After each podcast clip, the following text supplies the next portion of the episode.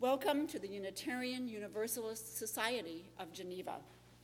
As Unitarian Universalists, we are part of a long tradition of religious freedom and theological inclusiveness, welcoming our differences and diversities as valued gifts to our community.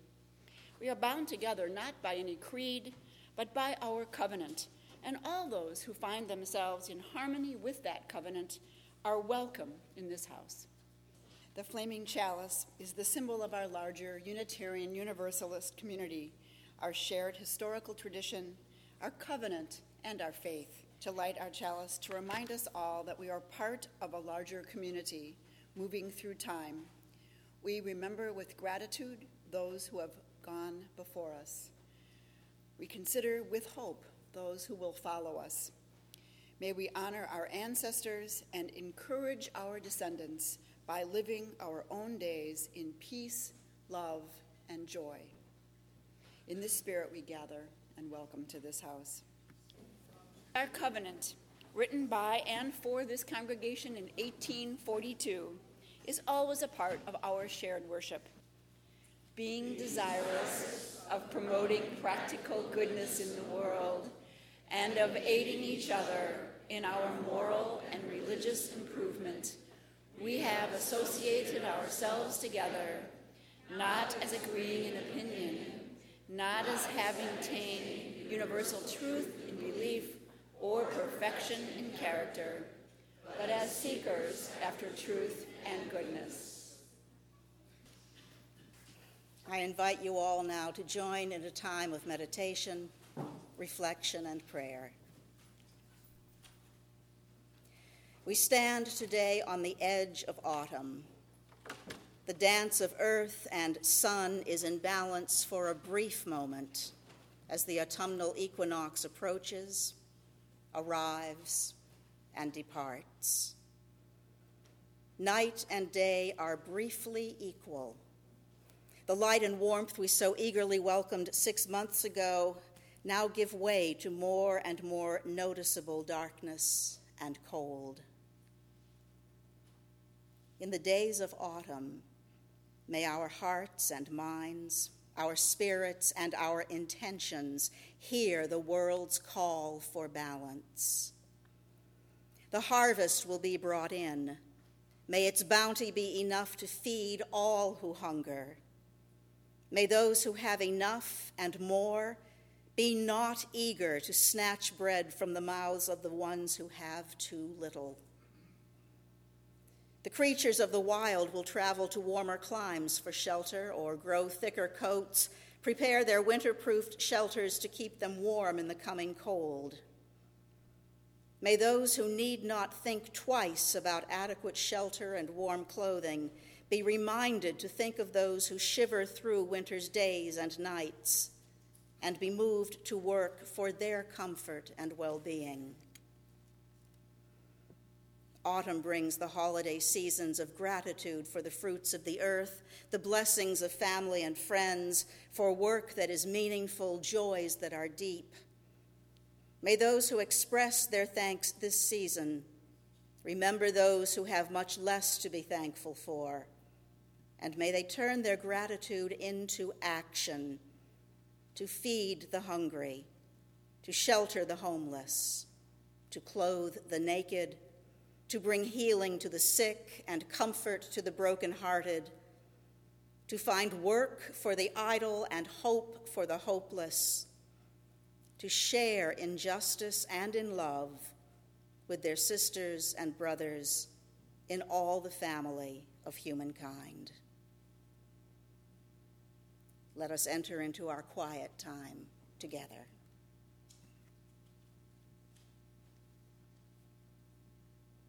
May we live lives of balance, seeking no more than we need, responding with loving kindness and with the work of our hearts and minds, our hands and our spirits, that the scales of justice for all may be in balance in all the seasons of all our years. Amen. Pat. Today, just for fun, we're going to do some theology. Theology tends to be a challenge for religious liberals, in large part because theology rests upon premises that can be neither proven nor falsified logically or empirically. The foundational premises are statements of faith. You can argue for, about them, you can argue for them, you can argue against them, but ultimately, theology leaves you in the presence of mystery of that which is beyond full human comprehension. And that's part of what makes it so much fun. If the foundational premises of a theological system make sense to you, odds are that the conclusions will as well. If you do not accept the foundational premises, however, you may still accept the conclusions that are drawn from them because there are many paths to the same conclusions. Theology is not the only human endeavor that calls for us to respect and care for one another, for example, but it is one of the oldest and most fervent ones. Theology is about making meaning filled sense out of the human condition, seeking a transcendent meaning within life, death, and all of creation. Theology develops from its basic premises reasons, validations, arguments for moral and ethical positions and actions, both individual and societal. Much theology does begin with the assumption that God exists. The study of God is, after all, the literal meaning of theology. But in fact, a supreme being is not necessary. What is assumed is the reality of a transcendent, whether that be God or Plato's ideal forms or the ground of being from Tillich or the responsive divine of the process theologians or philosophical concepts like Hegel's historical dialectic or even the existence of that relative newcomer on the cosmic playground, the flying spaghetti monster, blessed be his noodly appendages. The key assumption is that there is something playing itself out in human life and in the very existence of the universe. The theologian we're looking at, very briefly and superficially, I'm afraid, many may already be familiar with. James Luther Adams was one of the predominant liberal theologians for Unitarians and Universalists in the second half of the 20th century right up there with Paul Tillich and Charles Hartshorne and Alfred North Whitehead. And if you don't recognize any of those names, it's okay. There will be no quiz, but there will be future sermons. Adams was a frequent presence at Meadville Lombard Theological School up until his death in 1978, the year I graduated from Meadville. So I will admit a strong personal bias for the man who was one of my teachers. JLA, as everyone did and still does call him, was born in 1901, the son of an itinerant evangelical preacher who made his living as a farmer. College challenged and ultimately upended JLA's conservative Christianity. He came, in fact, to despise its hellfire and damnation emphases. And in his class on speech and rhetoric, he used almost every speech as an opportunity to denounce the faith in which he had been raised. At the end of his senior year, he happened to mention to the professor of rhetoric that he really had no idea what he was going to be doing after college. JLA's story is that the professor laughed and said, Well, I know what you're going to do. It's obvious. You are going to be a preacher. And guided by his mentor, Adams enrolled in Harvard Divinity School, then served as a parish minister in the 1920s and 30s as he continued his postgraduate academic work. In the years just before World War II, he was studying in Germany, where he had the opportunity to watch what happened in a culture during the rise of Hitler's Nazi movement. With academic freedom no longer a characteristic of the German universities, JLA returned to the United States to become professor of religious and social ethics at what was then Meadville Theological School. In 1956, he returned to Harvard to join the Divinity School faculty. When Harvard's mandatory retirement rules kicked in when JLA turned 65, he moved from Cambridge over to Newton to Andover Newton Theological School. He retired from Andover Newton in the mid 70s and returned with his wife Margaret to Chicago, as a visiting professor at Meadville Lombard, which is where I came to know them both. The pair of them were deeply involved in social causes and radically liberal, Margaret even more than Jim. Jim used to joke that Margaret insisted that even her bath towel must be to the left of his. The Adamses remained in Chicago for a while until Margaret's ill health led them to return to Cambridge to be closer to the family. Margaret died not long after their move. Jim, of course, was devastated. They had been the perfect couple for more than 50 years. And he took refuge in his studies, in his writing, in assisting several of his students in gathering and preparing for publication his widely scattered essays, speeches, published articles, and sermons.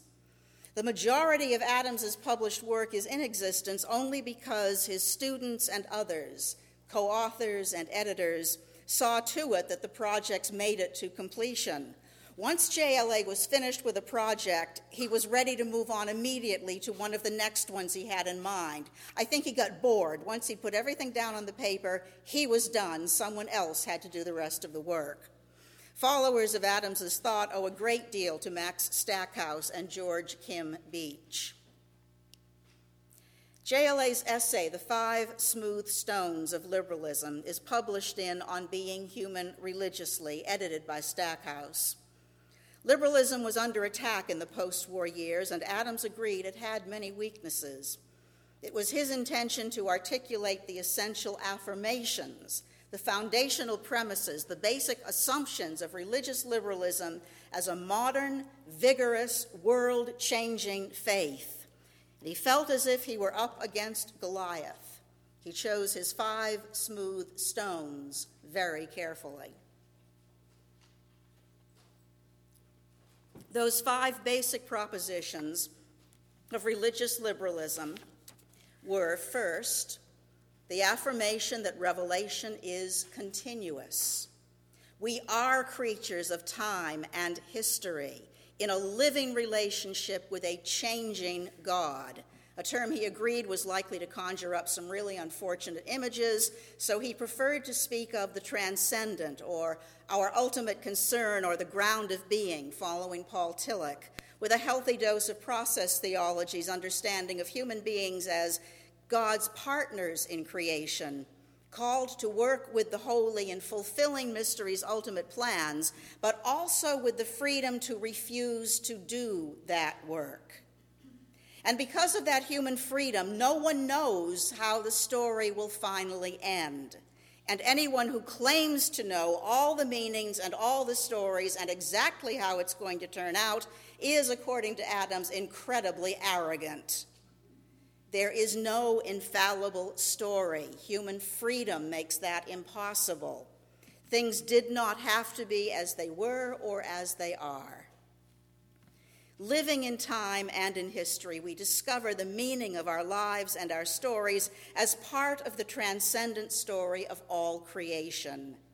The transcendent Adams defined as that creating, sustaining, transforming, judging, and redeeming reality within which we do, as St. Paul wrote, live and move and have our being, and in which we may safely place our trust for the meaning and value of our own lives and our own historical time as individuals and as communities. That meaning may be for goodness or it may be for evil. Human beings are free to choose. And in our choices and our discoveries, revelation is continually opening up more and more. The second proposition is JLA's version of the Golden Rule. All relationships must be based upon freedom, upon mutual free consent not upon coercion. He did acknowledge special exceptions. A child is not free to refuse to go to school, for example, and a parent may indeed need to use a bit of gentle coercion to get the child where the child belongs. But the ideal is that there is no authority, especially ecclesiastical claims to authority, that should be accepted without close examination and free informed choice. No authority on earth can be absolute. Authority is too easily corrupted and therefore must always be under judgment and open, perhaps even coerced, to change. But in healthy relationships of justice, compassion, respect, there is neither a need nor a place for compulsion.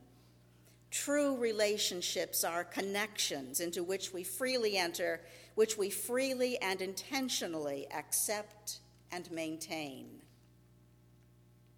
Third, such an understanding of human freedom and connectedness places upon us a moral obligation to work toward a just and loving community, nation, and world. A faith that is not the sister of justice, Adams wrote, is bound to bring people to grief. It thwarts creation it robs men and women of their birthright of freedom in an open universe. It reduces the person to a beast of burden in slavish subservience to a state, a church, or a party, to a man made God. That way lies the grinding rut and tyranny of the super patriot line, the Nuremberg line, and the Moscow line. And if JLA were writing that today, I'm very much afraid he would add the Washington line as well. Religion must be active, it cannot be a passive spirituality. Now, Adams had no quarrel with the spiritual, the personal experience of the divine, not necessarily connected to the community but he had a real problem with the navel gazing, dropping out form of spirituality that he saw in far too many places, including Unitarianism and Universalism. Again, quoting JLA freedom, justice, and love require a body as well as a spirit. We do not live by spirit alone. A purely spiritual religion is a purely spurious religion. It is one that exempts its believer from surrender to the sustaining, transforming reality that demands the community of justice and love. This sham spirituality, far more than materialism, is the great enemy of religion. The necessity for embodying and living the values of justice and love leads to the fourth of the five smooth stones Virtue exists only in relationship. If you are by yourself, you are not good. You are not evil. You simply are. Virtue exists in relationships between people, between self and others. If you don't live it with others, you don't have it. Says Adams, we deny the immaculate conception of virtue and affirm the necessity of social incarnation. Embodying virtue means accepting the power that is inherent in each individual to unite with others to do that necessary work for a just and loving community. This may also mean being in conflict with other powers, with the powers that theologies term demonic.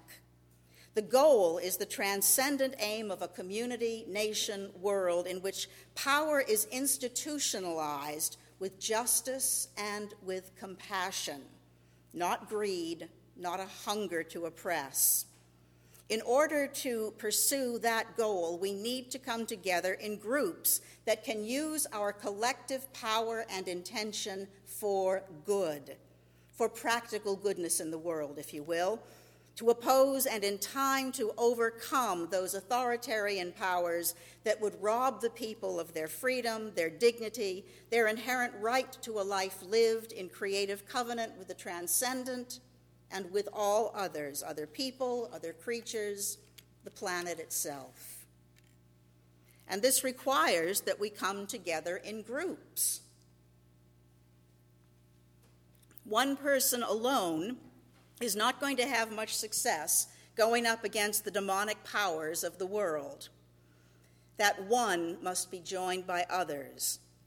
They must be organized in a voluntarily gathered group who share an ultimate value, an ultimate goal, in order to act effectively in the world. We come alive in groups, said Adams. By their groups shall you know them. And finally, the fifth smooth stone is perhaps the most challenging the affirmation of an attitude of ultimate, although generally not immediate, optimism.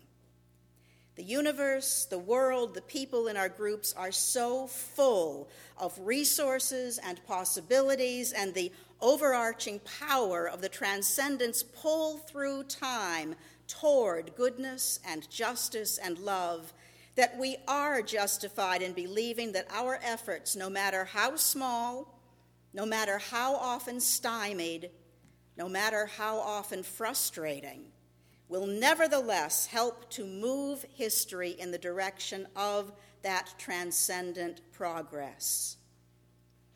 Now, this does not mean that the effort or the process is either easy or inevitable in any particular case. Progress has to be defended, re won by almost every new generation. It cannot be inherited and taken for granted. Consider, for example, the alarmingly successful efforts being made by the religious and political right to take away from women the right to control our own bodies or the ongoing battle to keep the teaching of evolution in our schools and the teaching of creationism or intelligent design out. Every time we think we've won the war, another battle crops up and we're back to the beginning. We can never be complacent. There are too many demonic forces greed, hunger for power, indifference, racism, classism, radical religious and political fundamentalism, ancient disputes that have devolved into seemingly unshakable hatreds, to name only a few. There are too many demonic forces at work against compassion, freedom, justice, and love for us ever to relax and think that our work has been completed. Humanity is all too often inhumane. JLA lived through two world wars, the Great Depression, the Cold War, Korea, Vietnam, and he understood full well the evil, the banality of evil, of which we as humans, as individuals, as a species are capable. War, he comments, is a relentless revealer. We cannot hide from ourselves. But the proper response is not despair. It is the determination to nurture the best traits of the human spirit in ourselves, in one another, in our groups, our institutions, our communities, our nation, and our world. And so I close with one last quote from James Luther Adams, his conclusion to the essay on the five smooth stones. In response to the primary question of whether history has a meaning and a demanded direction or not, all true prophets, ancient and modern, answer finally, yea. This is the issue that cuts through all others. It cuts through the ranks of those who believe in God as well as through the ranks of unbelievers.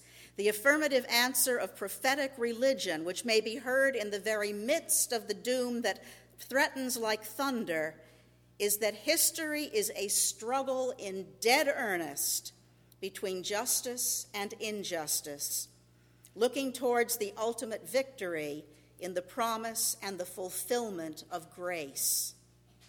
Anyone who does not enter into that struggle with the affirmation of love and beauty misses the mark. Thus, with all the realism and tough mindedness that can be mustered, the genuine liberal finally can hear and join the Hallelujah chorus. Intellectual integrity, social relevance, amplitude of perspective, and the spirit of true liberation offer no less. As I extinguish the flame of our congregation's chalice, take this flame, each of you, into the chalice of your own heart. Carry its light, its beauty, its promise, and its hope out into the world that needs you. Go forth together and be peace. Blessed be, and amen.